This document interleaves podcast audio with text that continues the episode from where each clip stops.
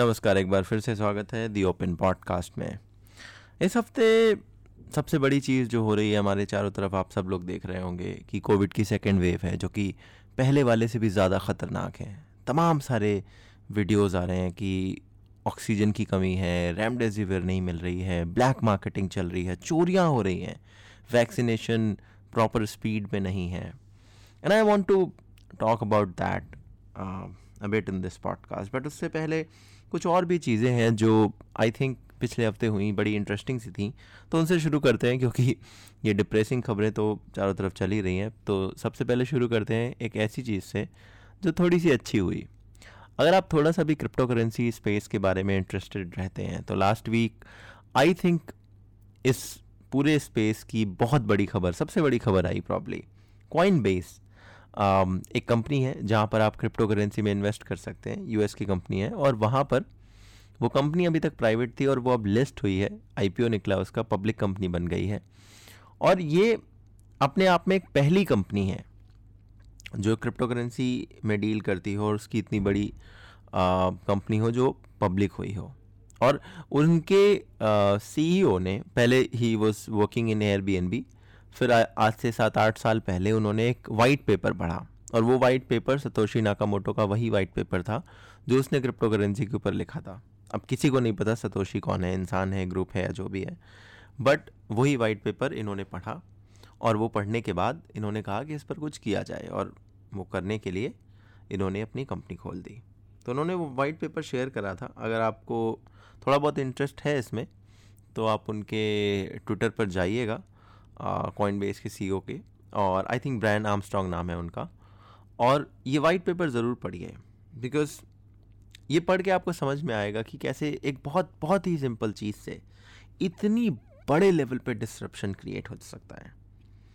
अच्छा चलो लाउ let's talk about the Covid second wave also देखो, एक चीज़ तो सर, चारों तरफ़ देख ही रही है कि हॉस्पिटल्स आर फिलिंग इन मतलब अपनी कैपेसिटी से ज़्यादा सारे हॉस्पिटल्स ऑलमोस्ट आ रहे हैं।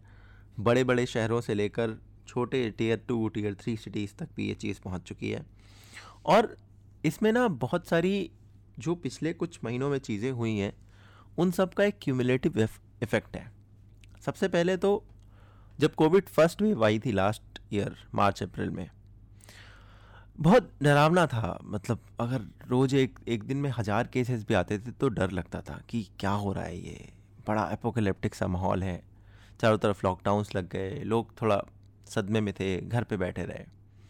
और फिर भी केसेस काफ़ी बढ़े। अब जो कुछ भी हो रहा है, वो उससे तकरीबन दो गुने तक पहुँच चुका है। हर दिन ढाई लाख से ज़्यादा केसेस आ रहे हैं। प्रॉब्ली अगले एक वीक में तीन लाख भी पहुँच सकता है, एक दिन में।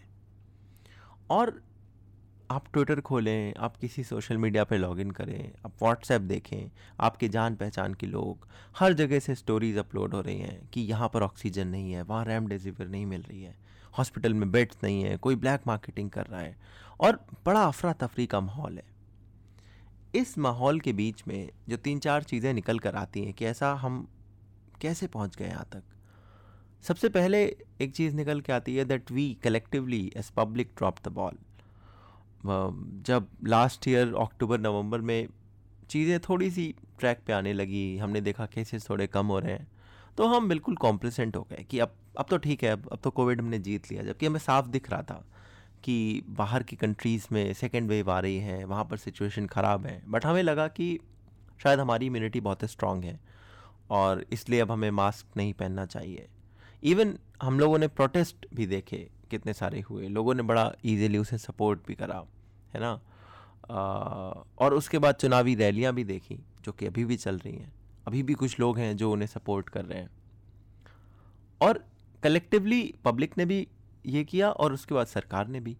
सरकार की भी प्रायोरिटी ये होनी चाहिए थी उस बीच में कि जब हमारे केसेस कम हो गए हैं तो हम शायद अपने हेल्थ केयर सिस्टम को इतना मज़बूत बना लें कि दोबारा कभी कुछ ऐसा हो तो हम उससे डील कर सकें। हम अपने वैक्सीनेशन ड्राइव को थोड़ा सा और एफिशिएंट करें। I understand there are there are lot of complication involve कि हम वैक्सीनेशन को उस स्पीड तक नहीं ले जा सकते और शायद जितना हम कर सकते हैं, हमने उतना किया भी है बट थोड़ा सा और इसमें इम्प्रूवमेंट की ज़रूरत थी। थोड़ा सा टाइम रहते अगर हम कोशिश करते तो उसको और स्पीड अप किया जा सकता था। उसके अलावा, अभी जो कुछ भी चल रहा है कि बंगाल में इलेक्शन है और उस इलेक्शन में चाहे स्टेट गवर्नमेंट हो टीएमसी या सेंट्रल गवर्नमेंट हो बीजेपी हर पार्टी के लीडर्स और बल्कि उनके मिनिस्टर्स, जिनको एक्चुअल रिस्पॉन्सिबिलिटी है होम मिनिस्टर हैं, हमारे प्राइम मिनिस्टर हैं, इनकी एक्चुअल रिस्पॉन्सिबिलिटी है कि जब देश में इतने ख़राब हालात हैं तो ये लोगों में एक ऐसा मैसेज दें कि आप बाहर मत निकलिए, आप थोड़े लॉ फॉलो कीजिए, आप कोविड फैला सकते हैं दूसरों में, इस चीज़ से आप थोड़ा सतर्क रहें। मगर इन सब के बीच में हमारे ये सारे मिनिस्टर्स वहाँ पर रैलियाँ कर रहे हैं। हर आए दूसरे दिन हम देख रहे हैं और मैंने इसके बारे में इंस्टाग्राम पे शेयर करा है ट्विटर पर शेयर करा है। दोनों जगह अपना हैंडल है an open letter zero zero one तो अगर आप नहीं अभी तक फॉलो करते हैं तो ज़रूर करिए। हमने इसके बारे में शेयर करा है रिपीटेडली कि भाई, ये चल क्या रहा है? और वहाँ पर जाकर हमारे प्राइम मिनिस्टर हों या होम मिनिस्टर हों ये कहते हैं कि देखिए, आज हमारी मैसिव रैली हुई है और इसमें हम पार्टिसिपेट कर रहे हैं, कितना अच्छा लग रहा है। हमारे प्राइम मिनिस्टर भी वहाँ पर जाकर कहते हैं कि मैं चारों तरफ़ देख रहा हूँ तो मुझे लोग ही लोग दिख रहे हैं। और इन सब चीज़ों से आप डायरेक्टली समझे ना समझे, भले डायरेक्टली इतना इम्पैक्ट होता हो या ना होता हो, उस रैली से कितने केसेस बढ़े, ये तो मैं डायरेक्टली नहीं बता सकता। और वैसे वेस्ट बंगाल में केसेस तो बढ़ रहे हैं बट इनडायरेक्टली जो इसका एक इम्पैक्ट है, जो मैं बहुत क्लियरली देख सकता हूँ, वो इम्पैक्ट है हमारी साइकी में। हमारी जो लोगों के बीच में साइकोलॉजिकल इम्पैक्ट होता है इस चीज़ का, कि अरे जब देश के प्राइम मिनिस्टर ही नहीं फॉलो कर रहे तो हम क्यों करें? है ना? और वो बहुत बड़ा इम्पैक्ट होता है। और वो इम्पैक्ट इस चीज़ से क्लियरली क्रिएट हो रहा है। क्योंकि पहले ही लोग कॉम्प्लिसेंट थे, अब और ज़्यादा हो रहे हैं। लेकिन सिचुएशन लगातार ख़राब हो रही है। तो जिन लोगों के हाथ में ये बागडोर सौंपी गई है कि आप देश को संभालें, अगर वो इस तरह की लापरवाही दिखाएँगे। और वो लापरवाही किस लिए? कि उन्हें थोड़े से और वोट्स मिल जाए।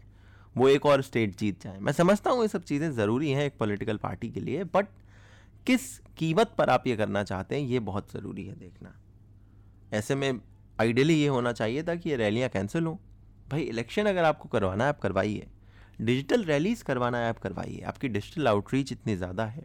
आप डिजिटल इंडिया का कैंपेन लेकर इतना आगे बढ़ते हैं। बंगाल में इंटरनेट कवरेज भी ठीक ठाक है। आप फ़ोन के ज़रिए लोगों को रीच कीजिए बट रैली रोक दीजिए।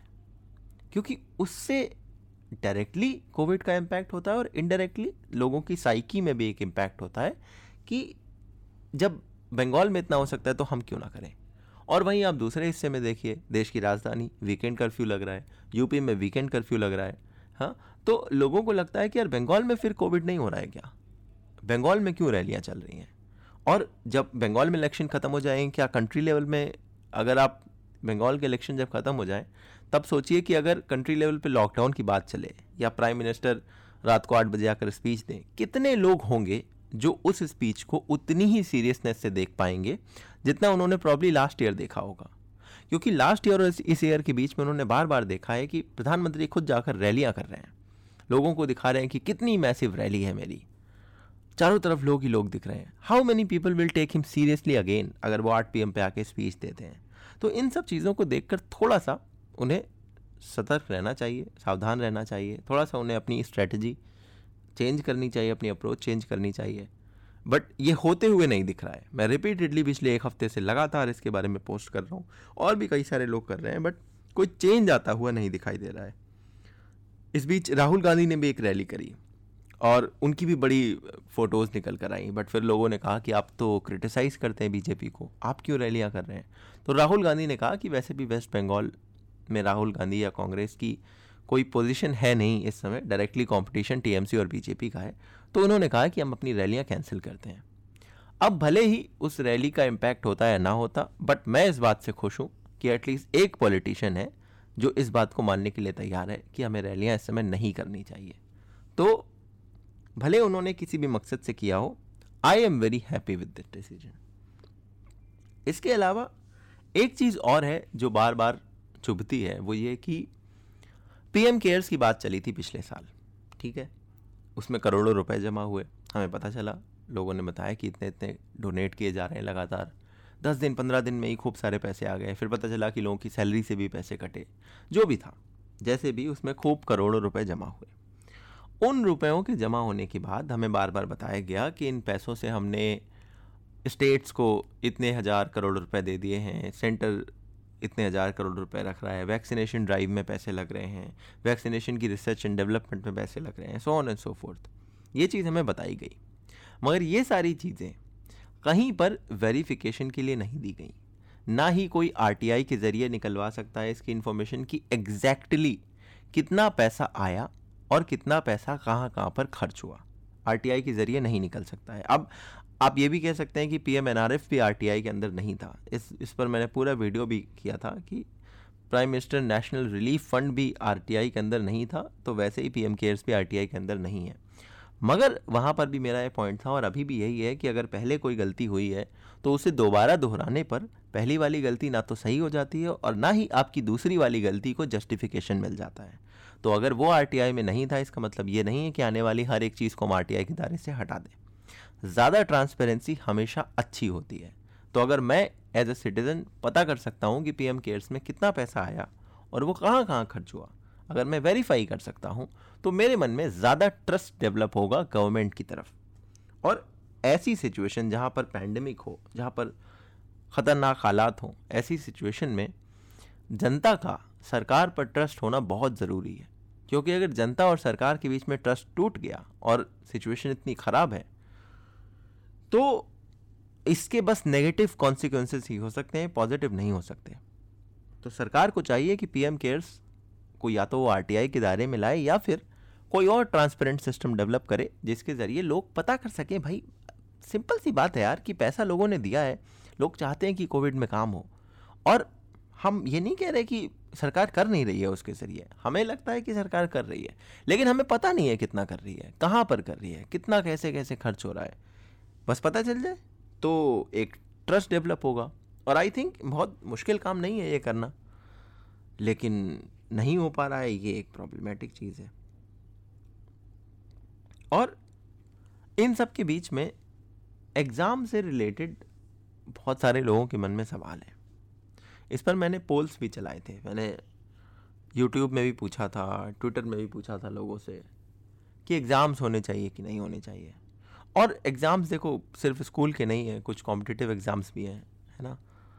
तो एग्ज़ाम्स को लेकर भी लोग कह रहे हैं कि अगर नहीं होंगे पोस्टपोन होंगे तो हमें पता नहीं है कब तक पोस्टपोन होंगे। अगर कैंसिल हो जाएँगे तो क्या बच्चों को बिना जज के आगे पढ़ाना अच्छा रहेगा? हमारी आगे की फ्यूचर जनरेशन ख़राब हो सकती है। और अगर कंडक्ट हो जाएँगे तो बच्चों में संक्रमण का खतरा है, बच्चे बीमार हो जाएँगे, वो हम रिस्क नहीं ले सकते। तो आखिर हम करें क्या? सी बी एस ई ने कुछ नतीजे निकाले, उन्होंने कहा टेंथ के एग्ज़ाम हम कैंसिल कर देते हैं ट्वेल्थ के पोस्टपोन कर देते हैं और देखते हैं सिचुएशन अगर कंट्रोल हुई तो वो कंडक्ट करवाएँगे। और टेंथ के जो कैंसिल हुए हैं, अगर बच्चों को नंबर देने हैं तो प्री बोर्ड्स के हिसाब से दिए जाएँगे और या फिर उसका कोई तरीका निकाला जाएगा और अगर बच्चे उससे संतुष्ट नहीं हैं तो वो बोल सकते हैं कि मुझे एग्ज़ाम देना है तो जब सिचुएशन ठीक होगी तो उनके एग्ज़ाम भी हो जाएँगे, जिन बच्चों को प्रॉब्लम है। I think it was a logical decision इस तरह का डिसीज़न लेना ठीक था, क्योंकि बच्चों को संक्रमण का खतरा है तो एग्ज़ाम पोस्टपोन भी कर सकते हैं कैंसिल भी कर दिए। और जिन्हें नहीं अच्छा लग रहा है कि भाई जो करंट सिस्टम के ज़रिए जैसे भी एग्ज़ाम होंगे, जैसे भी नंबर आएँगे, वो नहीं अच्छा लग रहा है तो आप एग्ज़ाम दे सकते हैं। I think it was a very good decision इन सब के अलावा इस हफ़्ते हमने ये भी देखा कि कुंभ मेला की बहुत सारी बात हुई।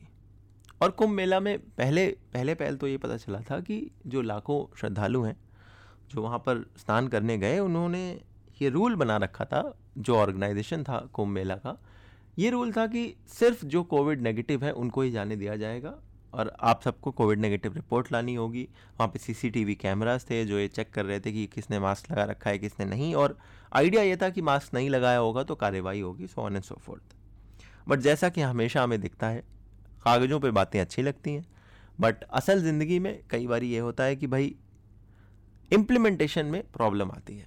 तो हमने देखा कि कैमरे लगे थे बट इतना कोई बहुत ख़ास उसका इम्प्लीमेंटेशन नहीं हो पाया। हमने देखा कि कोविड नेगेटिव रिपोर्ट मैंडेटरी थी बट फिर भी वहाँ पे कई सारे कोविड के केसेस निकल कर आए। और वो तो उनके हैं जिनका टेस्ट किया गया बाद में। मतलब कि जो पॉजिटिव निकले, जिन्होंने मेले में जो शामिल भी हुए, और वो बाद में पॉजिटिव निकले। ऐसे कितने लोग होंगे जो पॉजिटिव रहे होंगे, मेले में शामिल भी हुए होंगे बट उनका टेस्ट नहीं हुआ। क्योंकि पॉजिटिव अगर लोग निकल रहे हैं इसका मतलब कि नेगेटिव रिपोर्ट जो लोगों ने सबमिट करी थी या तो वो पुरानी थी या तो उसमें बीच में कहीं ना कहीं धांधली भी हुई है। हमने ऐसा भी देखा कि शायद किसी आ, संत की मृत्यु भी हुई इस चक्कर में। और फिर उसके बाद प्रधानमंत्री ने कल के दिन आई थिंक सत्रह अप्रैल के दिन ये लिखा अपने ट्विटर पर कि मैं रिक्वेस्ट करता हूँ कि जो कुंभ का मेला है उसे सिंबॉलिक रखा जाए अब क्योंकि कोविड बहुत ज़्यादा बढ़ रहा है तो अब आगे ज़्यादा इसमें बढ़ोतरी ना की जाए, इसे सिंबॉलिक नेचर में रखा जाए और हम, क्योंकि इस साल कोविड है, थोड़ा अपने आप को संभाल लें कि चलिए, अगली बार कुंभ अच्छे से मना लेंगे। इस बार हम उसे कम करते हैं। और फिर से मुझे वही चीज़ लगी कि कुंभ के लिए तो सिंबॉलिक है बट जो रैलियाँ हैं कल ही के दिन की बात है, प्रधानमंत्री ने अपनी रैली में जाकर ये भी कहा कि मैं चारों तरफ़ देख पा रहा हूँ कि चारों तरफ़ बस भीड़ ही भीड़ है और मुझे बड़ा अच्छा लग रहा है बड़ा। अगर आप सुनना चाहें तो मैं आपको सुनवा भी देता हूँ। चारों तरफ़ मैंने ऐसी सभा पहली बार देखी है जी। पहली बार देखी है। आज आपने ऐसा दम दिखा दिया है ऐसी ताकत दिखा दी है। मैं जहाँ देख सकता हूँ मुझे लोग ही लोग दिखते हैं बाकी कुछ दिखता ही नहीं है।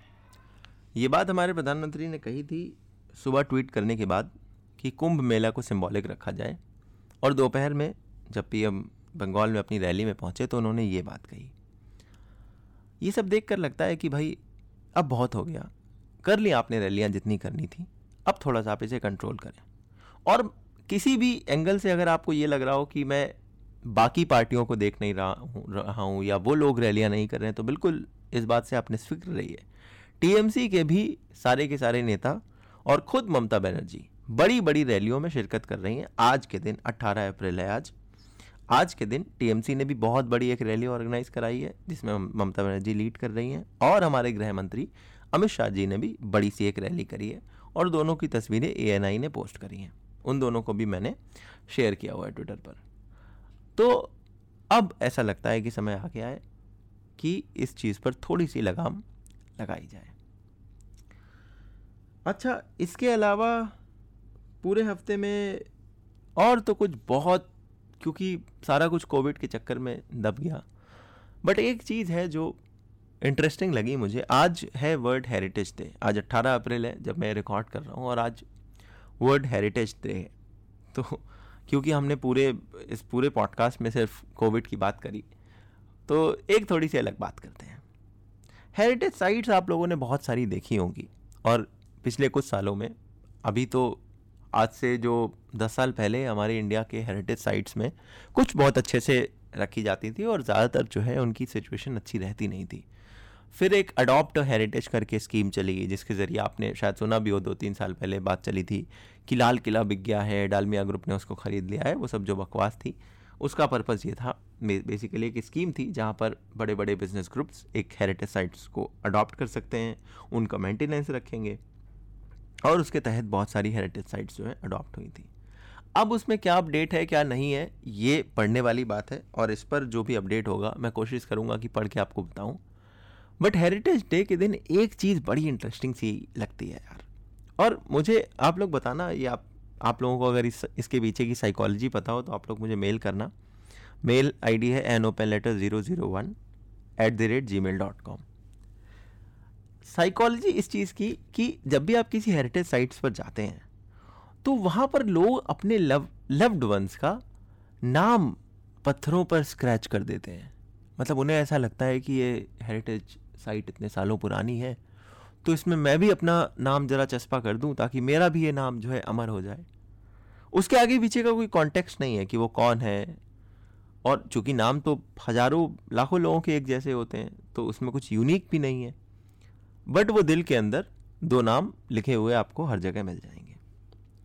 तो इसके पीछे की साइकोलॉजी एग्जैक्टली काम कैसे करती है? ये क्यों लोग करते हैं? Every time I visit any any such place of historical importance I see this और इंटरेस्टिंग बात तो ये है कि हिस्टोरिकल इंपॉर्टेंस के प्लेसेस से लेकर वॉशरूम तक पब्लिक टॉयलेट तक, ये जो प्रथा है वो बड़ी कॉन्टिन्यूस चलती है। पेड़ों पे चलती है। पेड़ काट दिए जाते हैं। तो ये कौन सी साइकोलॉजी है जो लोगों के अंदर ये चीज़ विकसित करती है? क्योंकि भाई एक चीज़ आप मान लीजिए, पत्थर पे या पेड़ पे ऐसे खुरच खुरच के नाम लिखना बड़ा मुश्किल काम है। एक तो कारीगरी का काम है और दूसरा बड़ा टाइम लगता होगा। तो कौन है ये वो लोग जो इतना टाइम खर्च करके ये पत्थरों पे नाम खुर्चे जा रहे हैं, दिल बनाए जा रहे हैं? और क्या साइकोलॉजी उन्हें लगता है कि वो इमारत को कुछ कंट्रीब्यूट कर रहे हैं? या उनको जन्म जन्मांतर तक लोग याद रखेंगे? क्योंकि अगर ऐसी बात है तो बड़े मूर्ख लोग हैं। नाम तो हज़ारों, लाखों लोगों के ऐसे हैं। तो उनमें ऐसा क्या यूनिक है जो लोग उन्हें याद रखेंगे या उन्हें पता भी होगा कि वो किसे याद कर रहे हैं? चार लोग गाली ज़रूर देते हैं कि यार इतनी अच्छी इमारत थी, ख़राब कर गया ये इंसान। तो ये साइकोलॉजी अगर आपको पता हो तो आप ज़रूर मुझे बताइएगा। मेल आईडी मैंने आपको बताई दी है। An open letter zero zero one at the rate Gmail dot com अच्छा मीन वाइल अगर आप लोग यूट्यूब पे थोड़ा सा भी एक्टिव हैं तो आपने हमारे यूट्यूब चैनल को ज़रूर देखा होगा। यूट्यूब चैनल का नाम है एन ओपन लेटर वहाँ पर हमने पिछले हफ़्ते वैक्सीन शॉर्टेज और नक्सलिज़म क्योंकि उसके पहले एक अटैक हुआ था हमारे सीआरपीएफ के जवानों पर छत्तीसगढ़ में तो हमने नक्सलिज्म और वैक्सीन शॉर्टेज पर वीडियोस बनाए हैं। आप उन्हें ज़रूर देखिए। हमारा एक और चैनल है एन ओपन कमेंट वहाँ पर थोड़ा सा पर्सनल ऐसे डिस्कशन टाइप का रहता है। हमने वहाँ पर आईपीएल की बात करी है, हमने वहाँ पे हेट कमेंट्स की बात करी है और वहाँ पर भी कोशिश है कि वीकली वीडियोस आते रहें। तो आप उसे भी चेक करिए। आप ट्विटर इंस्टाग्राम पे जाते हैं तो आप an open letter zero zero one हमारा कॉमन हैंडल है, आप उसे चेक करिए। और मेल आईडी मैंने आपको बताई दी है an open letter zero zero one और आगे बस at the rate Gmail dot com और लगाना है। चलिए, यही था ये पूरा पॉडकास्ट तो वैसे यूजुअली मैं थोड़ी इन्फॉर्मेटिव चीज़ें रखता हूँ थोड़ा डिस्कशन रखता हूँ बट आई थिंक ये वाला पूरा पॉडकास्ट तो रैंट की तरह निकल गया। बट uh, उम्मीद करता हूँ आपको इस पूरी की पूरी रैंट में कुछ यूज़फुल बातें लगी हों अगर लगी हैं तो आप जहाँ कहीं भी देख रहे हैं इसे फॉलो कर लीजिए। फॉलो करने से पॉडकास्ट के प्लेटफॉर्म को थोड़ा अच्छा लगता है वो पॉडकास्ट को और ऊपर पुश करता है। Spotify Google podcast Apple podcast जहाँ पर भी आप देख रहे हैं इसे फॉलो करें। और अगर हो सके तो अपने दोस्तों के साथ, अपने व्हाट्सएप में, अपने सोशल मीडिया पर इसे शेयर करें और लोगों को पता चलेगा इस पॉडकास्ट के बारे में। चलिए, ऐसे ही मिलूँगा मैं अगले हफ़्ते आपसे किसी और टॉपिक के साथ, और चीज़ों के साथ डिस्कस करते हुए। तब तक के लिए अपना ख्याल रखिएगा। जय हिंद, वंदे मातरम।